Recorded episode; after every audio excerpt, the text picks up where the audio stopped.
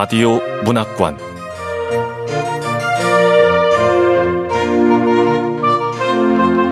한국 단편 문학 특선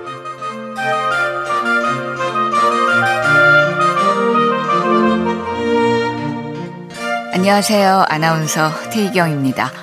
KBS 라디오 문학관 한국 단편 문학 특선 오늘 함께 하실 작품은 김기태 작가의 전조등입니다. 김기태 작가는 1985년 강원 원주시에서 태어났고 고려대학교 언론학부를 졸업했습니다. 2022년 동아일보 신춘문예에 단편 소설 무겁고 높은이 당선되면서 작품 활동을 시작했습니다. KBS 라디오 문학관, 한국 단편문학 특선, 김기태 작가의 전조 등 함께 만나보겠습니다.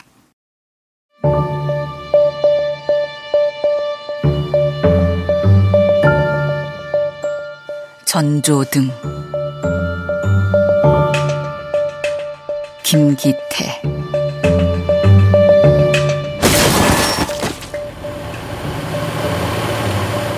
한낮에 아스팔트 위에 죽은 것이 있었다. 검붉은 피가 엉겨붙은 잿빛 털뭉치. 얼마 전까지 작은 동물이었던 것에 잔해. 자세히 보기는 꺼림직했다. 일곱 살의 그는 고개를 돌렸다. 다만 작고 둥근 흙무덤을 잠시 상상했다. 만화에서는 그런 무덤 앞에 나뭇가지 두 개를 엮은 십자가가 을에 꽂혀 있었다. 곧 그는 더러운 것을 함부로 만지면 안 된다는 부모의 말을 떠올렸다. 횡단보도 앞에서 좌우를 살폈다. 신호등도 없는 곳이었다. 그 즈음 이미 그는 주의해야 할 일들이 적힌 긴 목록을 갖고 있었다.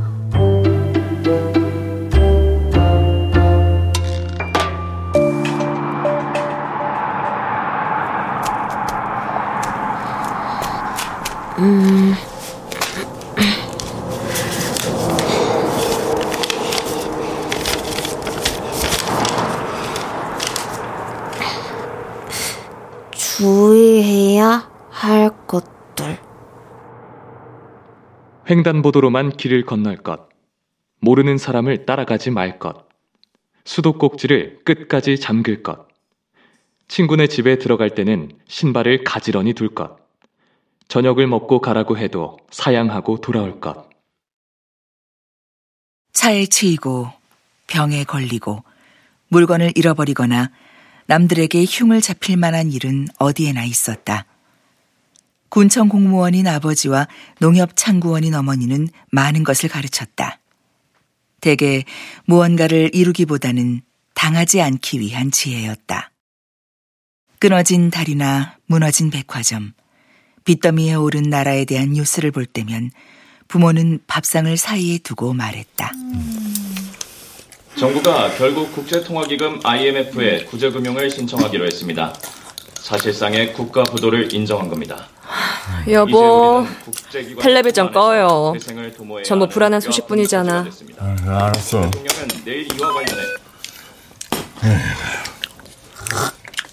그래도 우리는 이렇게 잘 살고 있으니까 얼마나 다행이냐. 어?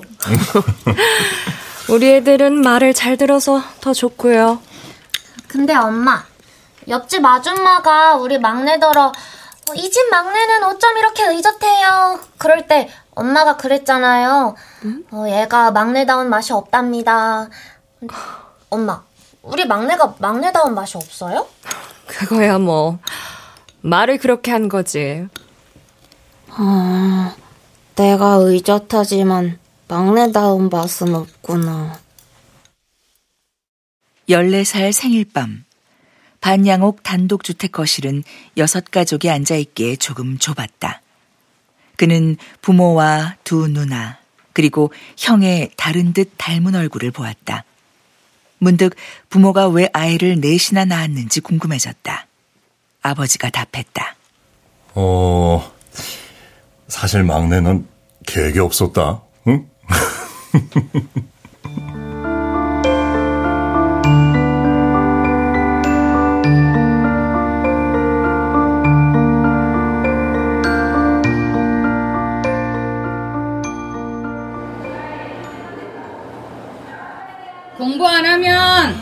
나중에 어떻게 되는지 알지?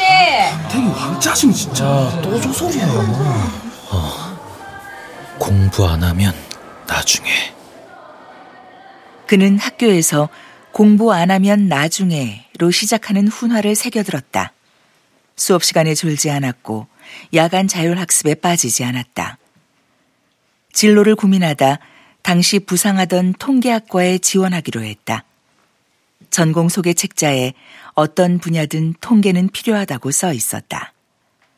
문학교사였던 담임은 그의 성적표를 넘겨보며 말했다. 음, 통계학과에 지원하겠다고? 음, 좋은 계획인데? 넌 수학도 잘하니까 어울려. 그는 서울에 있는 대학에 합격했다. 입시 설명회에서 흔히 중상위권으로 분류되는 곳이었고 친척들은 그에게 말했다. 야, 너 열심히 했구나. 사실 숫자를 따져보자면 넉넉 잡아 상위 7% 이내의 수험생만 진학하는 학교였다. 열심히보다는 나은 평가를 받을 만한 것도 같았으나 어쨌든 알만한 대학에 진학했다는 안도감이 더 컸다. 스무 살 새내기. 그는 얼마간의 설렘과 잉여 시간을 연극부에 투자하기로 했다. 뭐? 무생무치 네가 연극을? 어. 뭔가 다른 게 되어볼 순 있잖아. 동기들의 반응에 그는 네모나지도 둥글지도 않은 안경을 축혀 올리며 답했다. 사실 그들이 아는 스무 살들은 모두 연극이나 밴드, 학보사나 국토 대장정 같은 것을 하고 있었으므로 화제는 빠르게 전환되었다. 대학생이 연애담을 그린 첫 번째 무대에서 그는 주인공의 후배 3인방 중 한 명을 연기했다. 그의 안경을 그대로 쓴 채였다. 후배들, 이 선배님한테도 여친이 생겼단다. 어, 선배님, 그 여친 어떻게 생겼어요? 예뻐요? 몸매는요? 진도는 어디까지 나갔어요? 손? 키스? 아, 아니면? 저희가 도울게요. 대사가 세 줄 정도 있었다. 이후 무대에서 주인공의 후배 역할을 한 번 더 했고, 나중에는 주인공의 선배 역할을 하게 되었다. 그는 무대 위보다 무대 뒤에서 많은 일을 했다.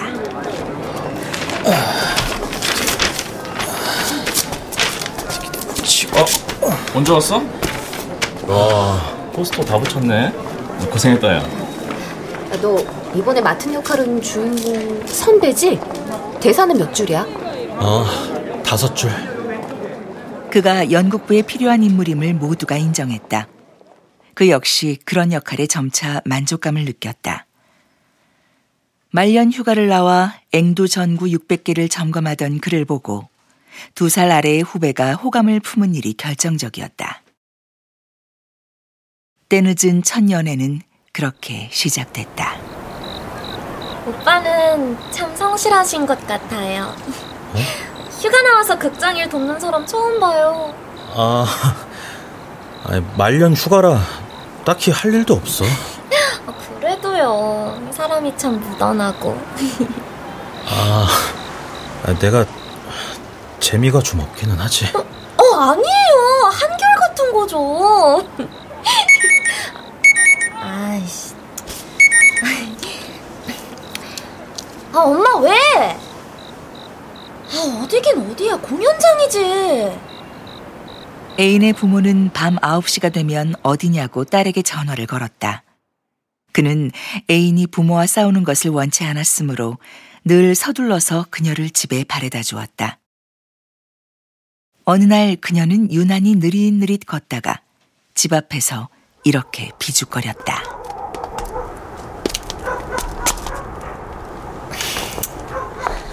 아, 오빠는 너무 한결같네.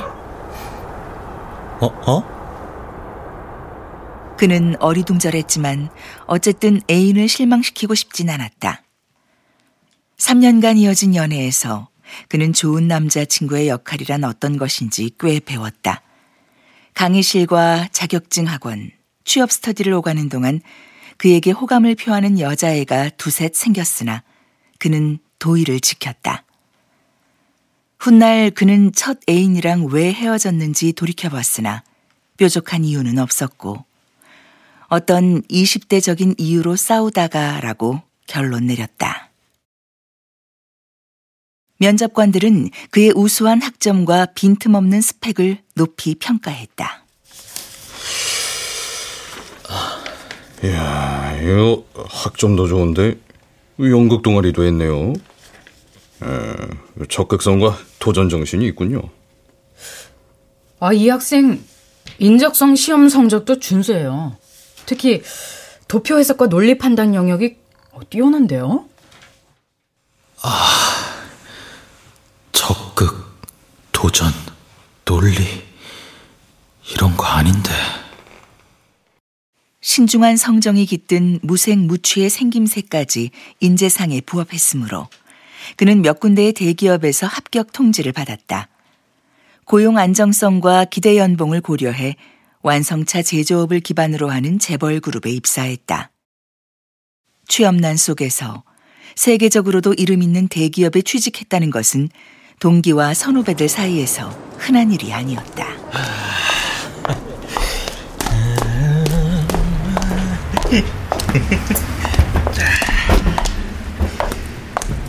야, 이렇게 크고 근사한 빌딩에서 내가 일한다 이거지?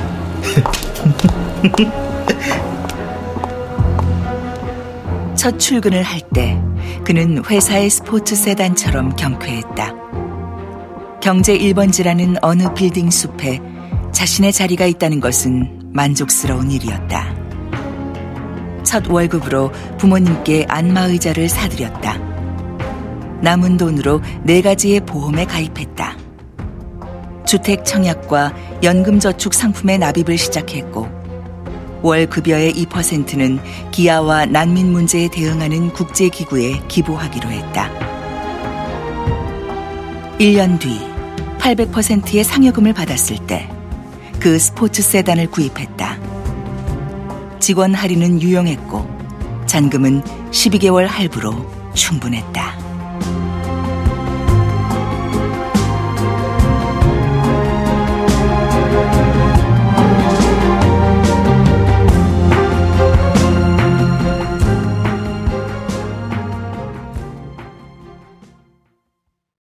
회사에서는 업무적인 유능함이 인간적인 호감으로 전이되기 쉬웠다. 게다가 그는 야심도 불만도 입 밖으로 내는 일이 없었다. 많은 직원이 그에게 누군가를 소개하고 싶어 했다. 이봐. 어, 네. 부장님, 뭐 시키실 일이라도. 아, 우리 집사람 조카 되는 애인데, 어, 야무져. 어때? 한번 만나볼래? 네, 고맙습니다. 그래, 내가 어떻게 만날지는 다시 연락해줄게. 네, 부장님. 야무지다는 말은 100% 못생겼다는 얘기야. 사진이라도 보여달래야지. 무조건 만난다 그러면 어떡해. 어... 아... 그는 주선자에게 상대의 외모나 신상을 함부로 묻지 않았고 겸손한 마음으로 호의를 받아들였다. 빼어난 외모는 아니었으나 성실히 쌓은 취향과 매너는 도움이 되었다. 안경은 여전히 네모나지도 둥글지도 않은 모양이었으나 대학 때와는 달리 유서 깊은 브랜드의 스테디셀러 제품이었다. 어디? 음, 식사 후에 짧은 산책도 할 수 있을 테고. 오늘 야무지지만 못생긴 게 뻔한 부장님 조카 만나지? 어디서 만나기로 했어? 어, 그게. 와, 누가 통계 전문가 아니랄까봐. 아... 일단 계획표부터 작성한 거야? 그는 식사와 디저트를 골자로 하며 짧은 산책이나 드라이브가 추가될 수도 있는 두세 가지의 계획을 준비했다. 상대의 이야기를 착실히 듣고 적절한 때에 호응하였으며 필요하다면 화제를 이끌었다. 그는 소개받은 상대를 처음 만날 때 전에 다른 상대와 갔던 가게에서는 약속을 잡지 않았다. 매번 새로운 장소를 찾는 데에 꽤 품을 들였다. 손을 써야 하는 음식이 아닐 것. 옆 테이블과 충분한 거리가 확보되어 있을 것. 너무 적막하지도 너무 시끄럽지도 않을 것. 성의를 드러낼 수는 있지만 상대가 부담을 가지진 않을 만한 가격일 것. 그러면서 프랜차이즈가 아닐 것. 아, 이런 조건에 맞는 장소를 그때그때 새로 찾는 건 쉽지 않지만, 아, 그래도 찾아야 돼. 어디, 처음 만나는 곳은 어쨌든 조금은 특별해야 하지 않을까? 어떻게 한 장소에서 여러 명을 만나면서 그 만남이 특별할 거라고 기대한담. 그는 그 막연한 감각을 일종의 도덕이라고 규정했다. 그렇게 4, 5년이 지나는 동안 그는 네 명의 애인과 각각 길지도 짧지도 않은 시간을 보냈다. 단독주택을 개조한 French bistro, 식민지 시대부터 영업했다는 경양식당, 비건 요리를 제공하는 도심지의 사찰은 갈 수 없는 곳이 되었다. 결국 모두가 헤어질 이유는 많고 계속 만나야 할 이유는 적었다. 33세 그는 잠들기 전 자주 뒤척였다.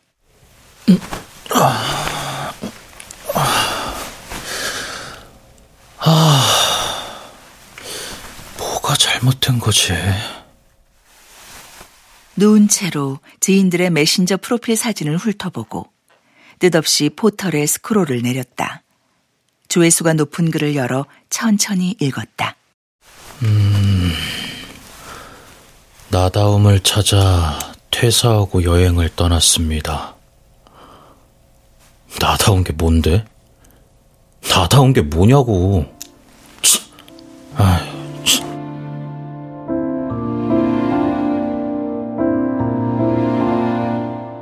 그것 또한 언젠가 본 드라마 주인공을 흉내낸 것이었으므로 그는 다시 크크 웃었다. 그리고 자기다운 게 뭔지 생각하다 자기답게 사는 게 지겨워졌다. 그는 자신이 앞으로 무엇이 될 수 있을지 떠올려 보려고 했다. 장래 희망이라는 말은 조금 우스웠다.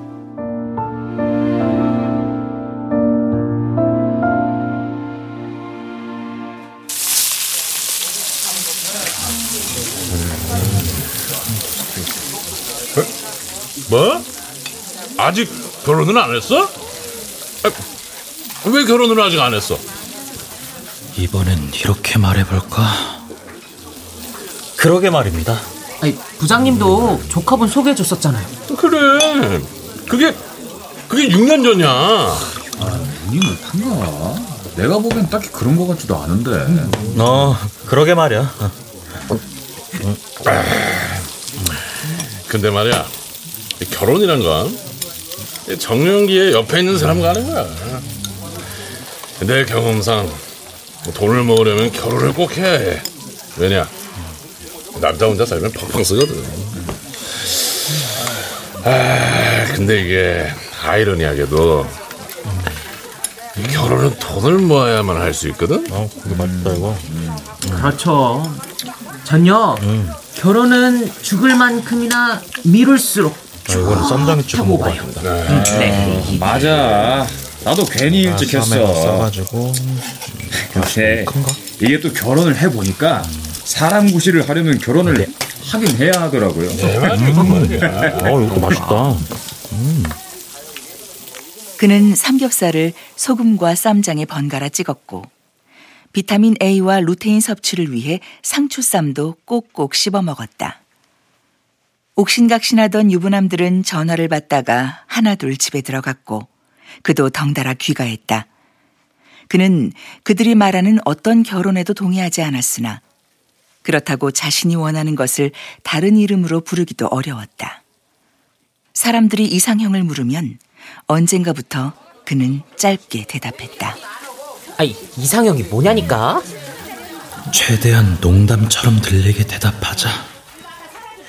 예쁘고 착하고 똑똑하고 재밌고 나를 사랑하는 사람이지. 미쳤네. 미쳤어. 왜? 진담일 수도 있지.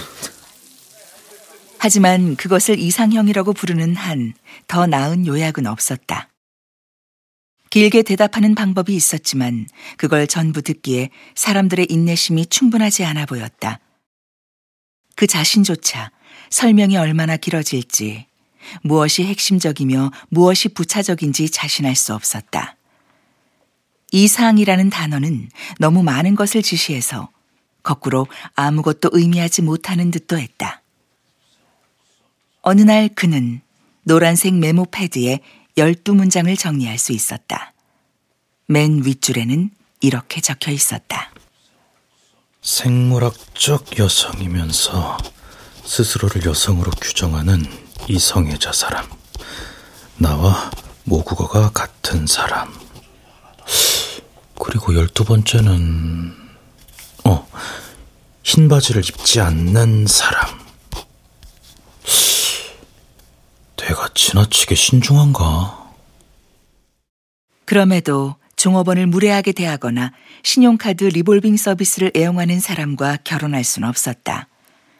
전자제품을 고르는 일이 아니라 사람을 만나는 일이었으므로 이 정도면 괜찮은 따위의 판단에 기댈 수는 없었다. 그로부터 두 달 후에 그녀를 만났다. 그는 지인의 동생의 지인의 전화번호를 받았고 간결한 메시지로 시간과 장소를 정했다. 연말로 접어들 때라 예약은 쉽지 않았고 썩 내키지 않는 이탈리안 레스토랑을 택했다. 아, 시끄럽고 테이블 위에 조화 장식도 영 별로잖아. 아, 음식은 더 별로고.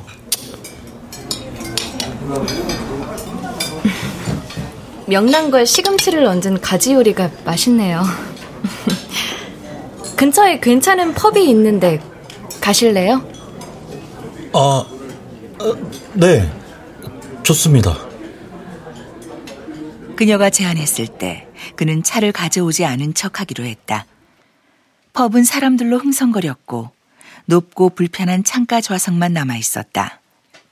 나란히 앉아서 시나몬을 토핑한 흑맥주를 마셨는데 어떤 단어들은 잘 들리지 않았다. 그가 흑맥주를 한 잔 더 권한 것은 그녀가 이렇게 말한 다음이었다.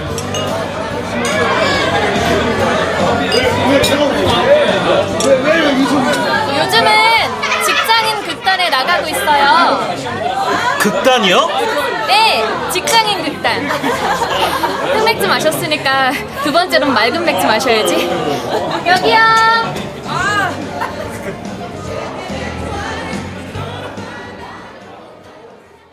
그는 사흘이 지나기 전에 그녀에게 다시 연락했고 다섯 번째 만났을 때에는 교제를 제안했다. 계절이 바뀌는 동안 그는 그녀가 약속 시간을 잘 지키는 사람이라는 것을 알았다. 어느 날 그는 꽃다발을 들고 어둠에 잠긴 소극장 객석에 앉았다. 12인의 성난 사람들이라는 제목으로 12명의 배심원이 살인사건의 판결을 두고 다툰다는 내용의 연극이었다. 11명의 배심원이 유죄를 선언했고 나머지 한 명의 배심원이 자리에서 일어났다. 그녀였다. 저마저 손을 들면 그 아이는 사형장으로 향하게 되겠지요. 와.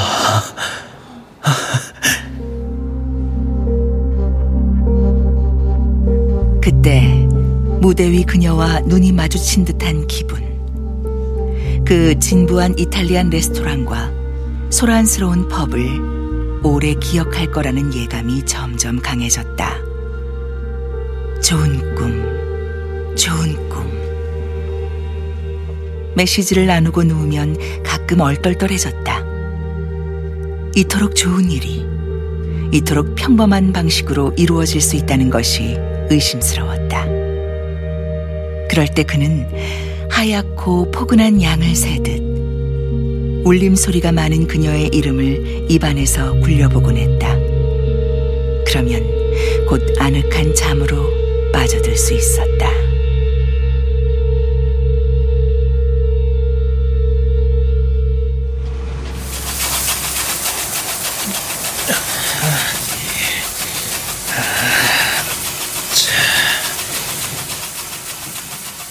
늦여름의 토요일 한낮이었다. 그는 셀프 세차장에 들러 차 내부와 외부를 깨끗하게 청소한 뒤 그녀를 데리러 갔다. 그녀에게는 평범한 주말 여행으로 말해두었지만 뒷좌석에 벗어놓은 리넨 재킷 주머니에는 반지가 들어있었다. 청혼할 땐 더 아름답고 정직하고 영원한 뭔가가 필요해. 아, 그래서 작고 비밀스러운 바위 해변을 마주한 프라이빗 빌라를 예약하기는 했는데 아... 이 계획에 그녀의 동의를 구하진 않았다. 청혼 자체를 받아들일지도 알 수 없었다. 그건 협의의 대상이라기보다는 해내야 할 과업이었다. 결혼을 기정사실로 만들어 놓고 한껏 예고한 뒤 반지를 내미는 건 우스꽝스러웠다. 그는 오늘 밤 그녀가 어색한 표정으로 생각할 시간을 요청할 수도 있다는 걸 인지했지만 상기된 얼굴로 손가락을 내밀 확률이 훨씬 높다고 판단했다.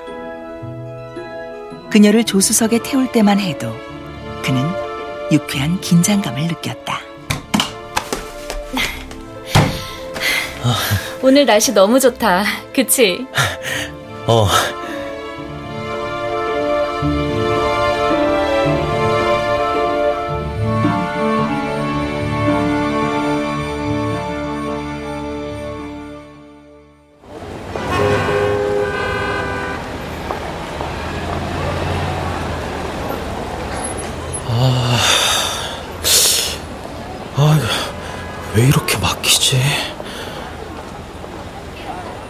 휴일이라 예상은 했지만 도시를 빠져나가는데 긴 시간이 걸렸다.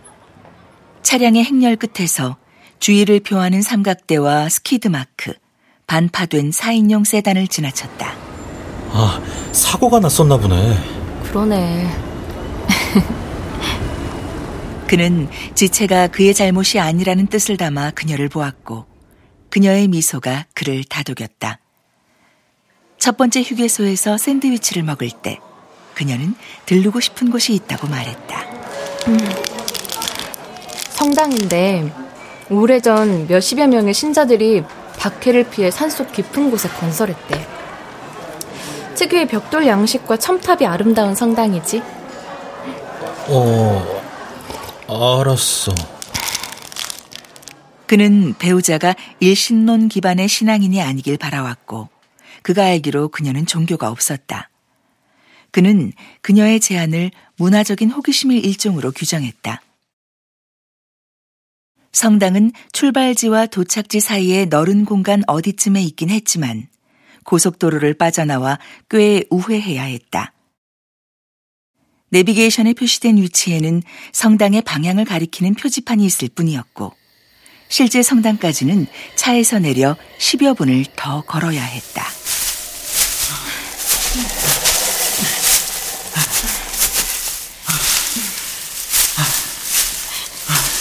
아, 풀 있으니까 어. 조심, 조심. 어. 성당에서 결혼식을 원하면 아.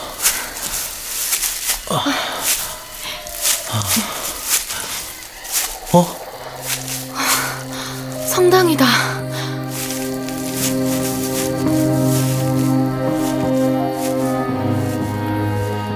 성당은 갑자기 나타났다. 잿빛 벽돌을 쌓아 올린 아담한 단층 건물이었다. 그다지 높지 않은 첨탑의 십자가가 그곳이 성당임을 증빙했다. 어떤 배경에서 건축되었고 사적 몇 호이다 등이 적힌 작은 동판이 보일 뿐 아무도 없었다.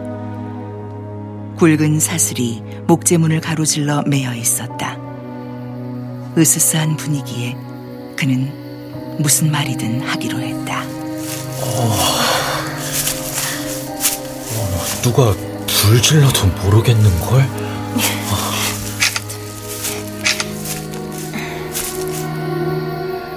그녀는 별 대답 없이 휴대전화 카메라로 성당을 서너 차례 찍었다. 그는 자신이 불을 지르고 싶은 게 아니라 세상에는 이유 없이 불을 지르는 사람들이 있고 이 성당의 관리가 허술하다는 것을 부연하고 싶어졌으나 그만두었다. 그와 그녀는 손을 잡고 풀벌레들이 우는 길을 걸어 차로 돌아왔다.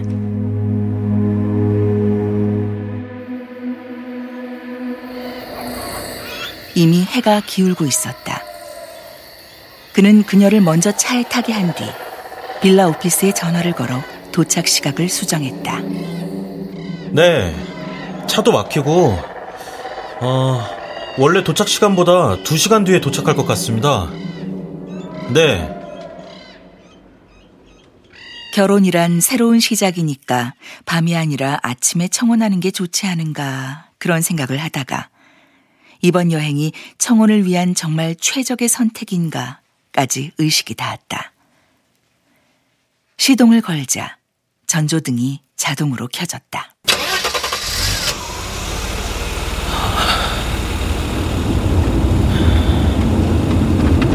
어, 어.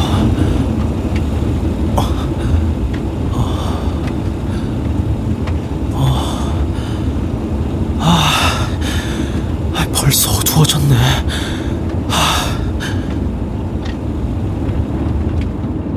지방 도로는 산중을 굽이쳤다. 전조등 너머는 곧 깜깜해졌다. 그는 한참 동안 다른 차를 만나지 못했다. 둔해진 감각으로 달리는 길은 오르막인지 내리막인지도 확실치 않았다. 도로가 차를 실어가고 있었다. 그는 자기보다 크고 빠른 기계를 통제할 때의 상쾌함을 기억해내려고 애썼다.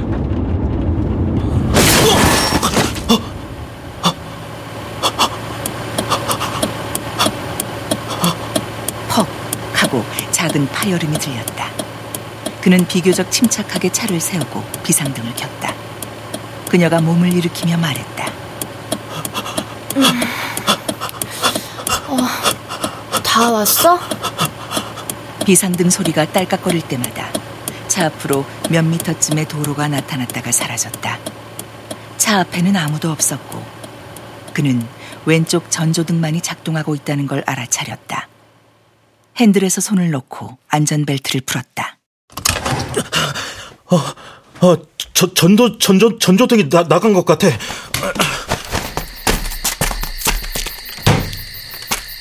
밖으로 나오자 맞닥뜨린 선선한 바람에 그는 한기를 느꼈다.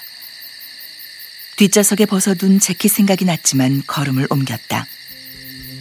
깊은 산속이라 사방에는 어떤 불빛도 보이지 않았다. 커다란 나무들만이 도로의 양옆을 지키고 있었다.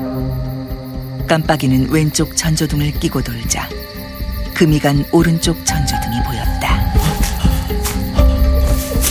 오른쪽 전조등에 금이 갔는데 주변에는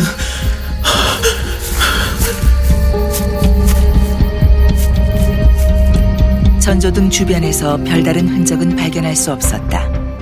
그는 도로 가장자리로 걸음을 옮겼다. 20여 미터쯤 걸은 그가 발견한 것은 덩그러니 놓여 있는 신발 한쪽이었다.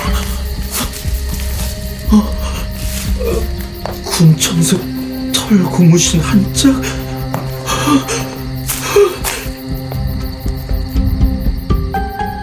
발목을 따라 짧은 털이 둘러져 있었다. 쓰레기라고 하기에는 멀쩡했지만 또 누가 신고 다니기에는 좀 낡아 보였다. 크기와 모양을 가늠해 볼 때 그것은 여성의 왼발용이었다. 그는 그 왼쪽 털 고무신과 오른쪽 전조등의 관계를 이해해 보려고 했다.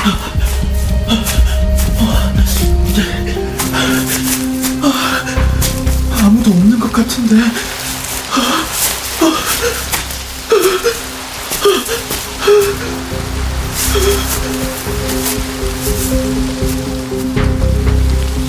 주변을 둘러보았으나 오른쪽 신발도 신발의 주인도 어떤 다른 흔적도 발견할 수 없었다.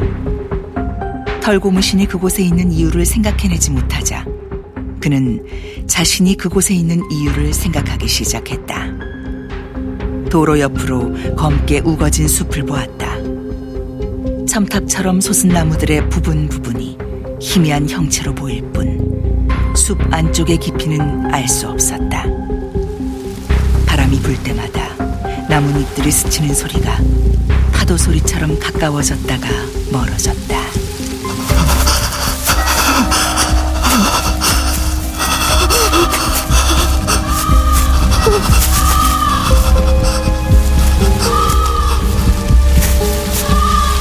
그 검은 바다의 가장자리에 서서 그는 한쪽 신발을 잃어버리고 걷는 사람의 뒷모습을 상상했다.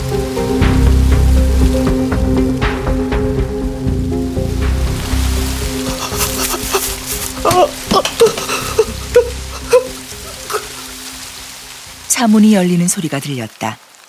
차에서 내리려다가 다시 안으로 몸을 숙여 무언가를 찾는 그녀가 보였다. 그녀는 그의 재킷을 꺼내 원피스 위에 걸치며 그의 이름을 불렀다. 후미등을 등진 그녀의 그림자가 길 위에 길게 드리워졌다. 어디라고 하기도 어려운 어디와 어디 사이일 뿐인 한밤중의 도로.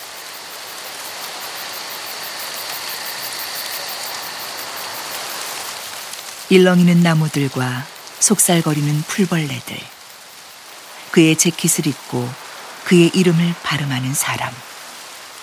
아무도 멈추지 않을 곳에서의 아무도 모르는 한때.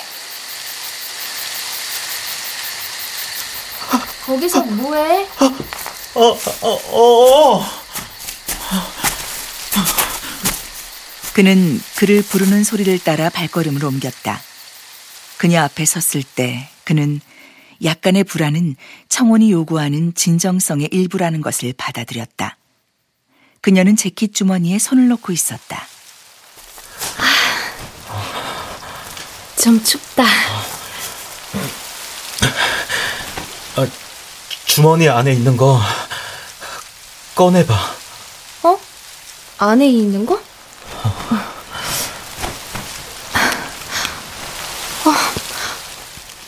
반지함. 아, 설마. 어. 음, 안 돼. 아, 어디서부터 잘못했지?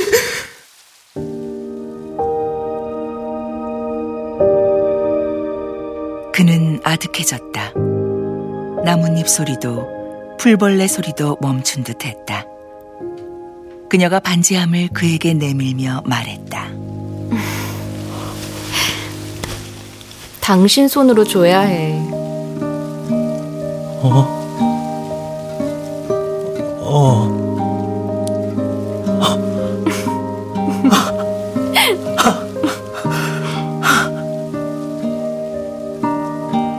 그녀에게서 반지함을 받아들 때 그는 이상형의 13번째 조건이 그것이 정확히 무엇인지 깨닫기도 전에 충족되었다고 느꼈다. 그는 중요한 말을 또박또박 하려 했는데 목이 메었다. 그녀가 손가락을 내밀었다. 반지가 조금 헐거운 것 같았다. 그녀가 말했다. 아, 사, 사실 나는 아 자기 뭘줄 아는 사람이었구나. 그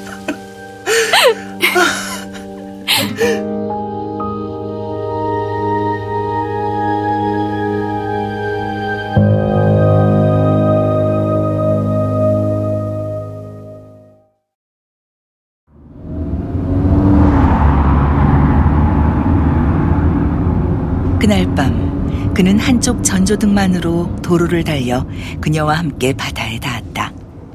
모달 친구는 부드러웠고 그녀의 체온은 따뜻했다. 월요일에는 출근을 했다. 티몬의 작업을 검토해 오차 범위를 유의미하게 줄인 뒤 퇴근했다. 어, 여기다가 조정을 하고 깜깜한 도로와 어리둥절한 그가 찍혀 있을 뿐인 블랙박스 영상을 노트북 어딘가에 저장했다. 두 달 뒤에는 상견례를 했고 공동 계좌를 개설했다. 또 몇 달이 지나는 동안 그는 그녀의 직장 근처에 아담한 신축 아파트를 구매했다. 그의 부모는 그 몰래 모아뒀던 약간의 돈을 보태려 했고 그는 그 돈을 부모 몰래 양가 어르신들의 노후 비상금으로 묶어놓기로 했다. 그녀도 동의했다. 대출을 조금 더 받아야 했으나 그의 수입 안에서 융통이 가능한 정도였다. 신혼부부신가 보다. 지금 신혼특가 행사하거든요. 잘 오셨습니다. 자, 이쪽으로. 네. 아, 자기야. 왜 자꾸 휴대폰을 봐? 어? 전화 올 때 있어? 어, 아, 아, 아 아니. 그 도로에서 무언가를 찾았다는 전화가 올 것 같아서 물끄러미 전화기를 보는 때가 있었지만 그런 일은 일어나지 않았다. 그는 그녀와 함께 식기세척기와 건조기와 의류 관리기를 골랐고 거실에 텔레비전을 두지 않기로 결정했다. 청첩장의 디자인은 다양했고 스튜디오 촬영의 관습은 복잡했다. 그는 신부가 원하는 대로라는 대원칙을 세웠다. 가끔은 그녀가 원하는 것을 그녀보다 빨리 눈치채기 위해 노력하면서 해야 할 일의 목록을 순차적으로 지워나갔다. 그 중 하나는 그녀를 따라 예비 신자 및 혼인 교리 교육을 이수하는 것이었다.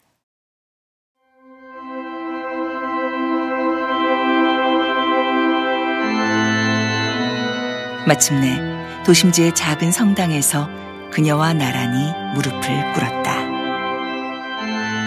파이프 오르간 소리가 울려 퍼졌다. 스테인드 글라스로 스미는 오후의 햇살이 반짝거렸다. 그녀의 웨딩드레스는 단상에 장식된 백합만큼 하얬다. 그녀는 꼭 그럴 필요가 있느냐는 입장이었지만 그의 권유에 따라 아예 구매한 웨딩드레스였다. 신혼여행으로 간 섬은 너무 멀어서 이 세상 같지 않았다. 캐리어를 끌고 돌아와 함께 살 집의 현관으로 들어설 때 그녀는 그에게 물었다.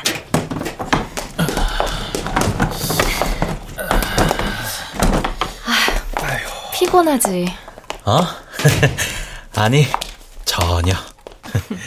그가 그 집에서 한 첫 번째 거짓말이었다. 평일 저녁이면 각자의 직장에서 돌아와 거실에 있는 식탁에 마주 앉았다. 가끔 그녀가 푸념을 섞어 늘어놓는 직장 이야기를 그가 전부 이해한 것은 아니었다. 그는 금요일에는 그녀를 태우고 근교에 갔고, 토요일에는 마트에서 카트를 밀었으며, 일요일에는 요리사가 되었다. 첫 결혼 기념일에는 기념사진을 찍었다. 그녀는 웨딩드레스를 꺼내 입었고, 그는 그녀가 선물한 흰 바지를 입었다. 자, 여기 보세요. 아우, 좋습니다. 우리 자, 조금 더 미. 아이 갖자. 오케이. 어, 그러자. 자, 찍겠습니다. 하나, 둘, 셋. 아이를 갖자는 계획을 세웠고 즐겁게 노력하다가 나중에는 병원을 드나들었다. 기계와 약물, 체조와 명상. 그렇게 1년을 보내고 첫 임신에 성공했다. 그 아이는 8주 만에 유산되었다. 태명을 정하기도 전이었다. 그녀가 병원 침상 위에서 울었던 이틀 동안 그는 가습기에 물을 갈고 과일을 깎고 그녀의 손등을 쓰다듬었다.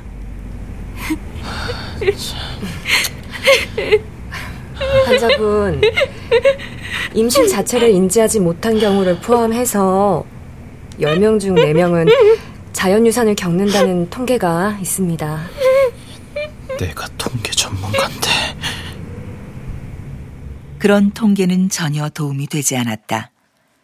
그 즈음 어느 퇴근길에 그는 처음으로 혼자 성당에 들렀다. 성가대의 노래가 흘러나오는 동안 그는 성당 밖 벤치에 잠시 앉아 있었다. 그가 서른아홉이 되고 몇 달이 지난 어느 밤. 조금만 더 마지막으로 한 번만 더 힘을 주세요. 힘.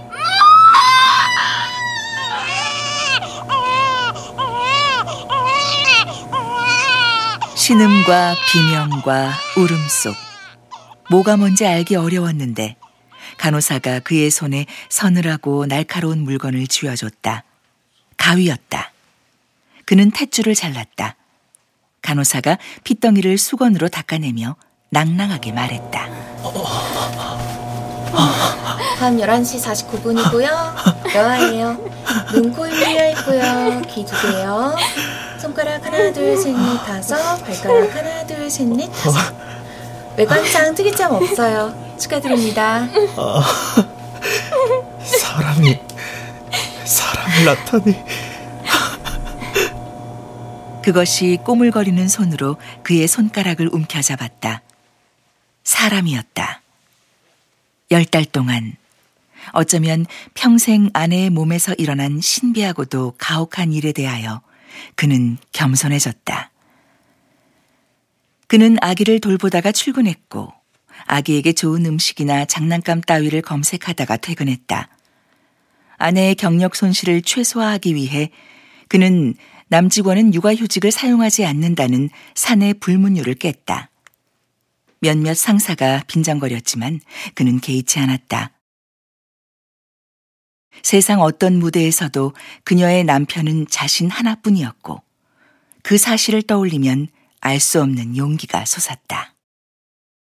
자, 자. 아. 아이고, 우리 애기 이제 걷기도 잘하네. 무럭무럭 자라날 아기를 고려해 더 큰 집을 구했다. 이사를 하면서 젊을 때 입던 옷가지의 반 정도를 기부했고 오래된 전자기기 몇 가지를 폐기업체에 넘겼다. 그중 노트북에는 블랙박스 영상이 저장되어 있었지만 그는 그 사실을 잊은 뒤였다. 새로운 집에서의 첫 번째 밤. 짐 정리가 덜 된 거실에서 조촐한 축하를 하기로 했다. 작은 케이크 위에 초가 하나 꽂혔고 그가 거실에 조명을 껐다. 식탁을 둘러싼 어둠과 창밖의 밤. 그는 멀리에서 굶고 울고 헤매는 사람들, 부딪히고 무너지고 있을 것들을 잠시 애도했다. 그리고 촛불 하나가 밝히는 식탁과 그녀, 그녀가 안고 있는 아기를 보았다. 그러고 보니 결혼하고는 같이 연극도 한 편 못 봤네. 잠깐. 어, 왜, 왜? 어. 아니, 아무것도 아니야.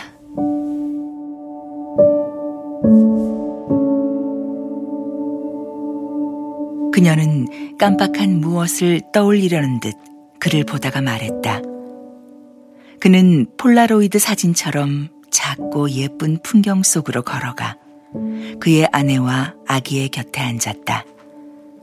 아기가 무언가를 붙잡으려 허공에 팔을 뻗어 휘두르다 웃음을 터뜨렸다. 그녀가 아기의 이름을 부르며 덩달아 웃었다. 음, 뭐가 그렇게 재밌어? 응?